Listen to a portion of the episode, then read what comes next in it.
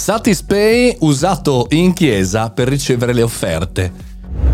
Buongiorno e bentornati al Caffettino Podcast, sono Mario Moroni, vi do il benvenuto in questa nuova settimana. Sì, oggi ve lo do io. Ragazzi, oggi parlo di una notizia veramente, veramente complicata. Mettetevi comodi, cioè complicata, simpatica, però anche un po' complicata. Mettetevi comodi, so che è lunedì mattina, calma e sangue freddo, partiamo.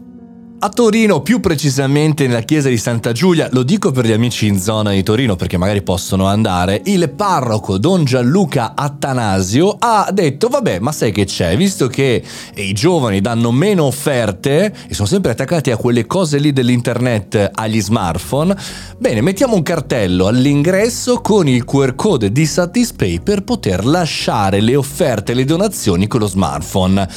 Ora, ragioniamoci un attimo.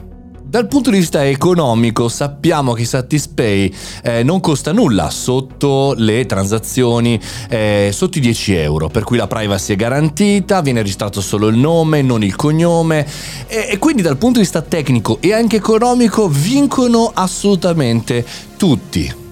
Dal punto di vista poi, diciamo così, gestionale, c'è un QR code all'ingresso per cui chi vuole lasciare, eh, diciamo, la propria eh, donazione in contanti, in cash, può farlo comunque, cioè si passa comunque a ritirare le offerte, chi lo vuole fare in maniera anche un po' più privacy, anche un po' più, diciamo così, nascosta, lo può fare con lo smartphone. Veniamo però dal punto di vista comunicativo.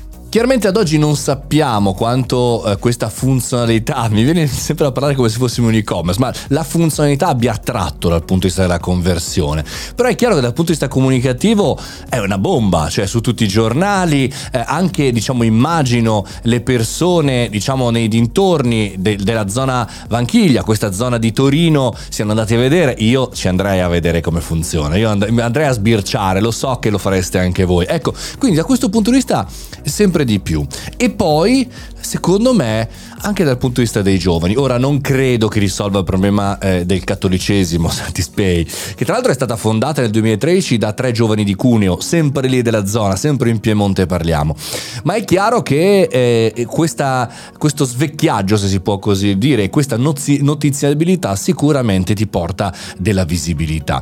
Eh, chiaro, usciamo dallo scherzo, non credo che risolva i problemi del mondo, ma comunque è un'iniziativa iniziativa che volevo eh, citarvi, un po' per cominciare la settimana con un sorriso, magari qualche collega alla macchietta del caffè questa news la devi raccontare assolutamente, e un po' perché ci dà un po' l'evoluzione di oggi, di come tutti i mondi ci sembrano lontani, che bisogna fare gli algoritmi, le cose particolari, che invece le soluzioni più smart, come direbbe Steve Jobs, più semplici, più furbe, più intelligenti e quindi più di casa nostra, sono quelle che funzionano di più, sia dal punto di vista della notiziabilità, sia dal punto di vista della eh, facilità di utilizzo. Questo a tenere eh, in conto anche per noi professionisti imprenditori che ogni tanto vogliamo inventarci qualche cosa di nuovo. E con questa bom bom bom partenza abbiamo saltato anche il commento delle elezioni nazionali. Hai visto che furbo Mario Moroni? Eh, magari ne parliamo con calmissima durante la settimana. Intanto pensate alla Chiesa, pensate a Satispay. Buona settimana guerrieri, ci sentiamo domani. Questo è il Caffettino Podcast e io sono Mario Moroni. Anche dopo l'elezione di ieri. Sì sì, anche dopo l'elezione di ieri.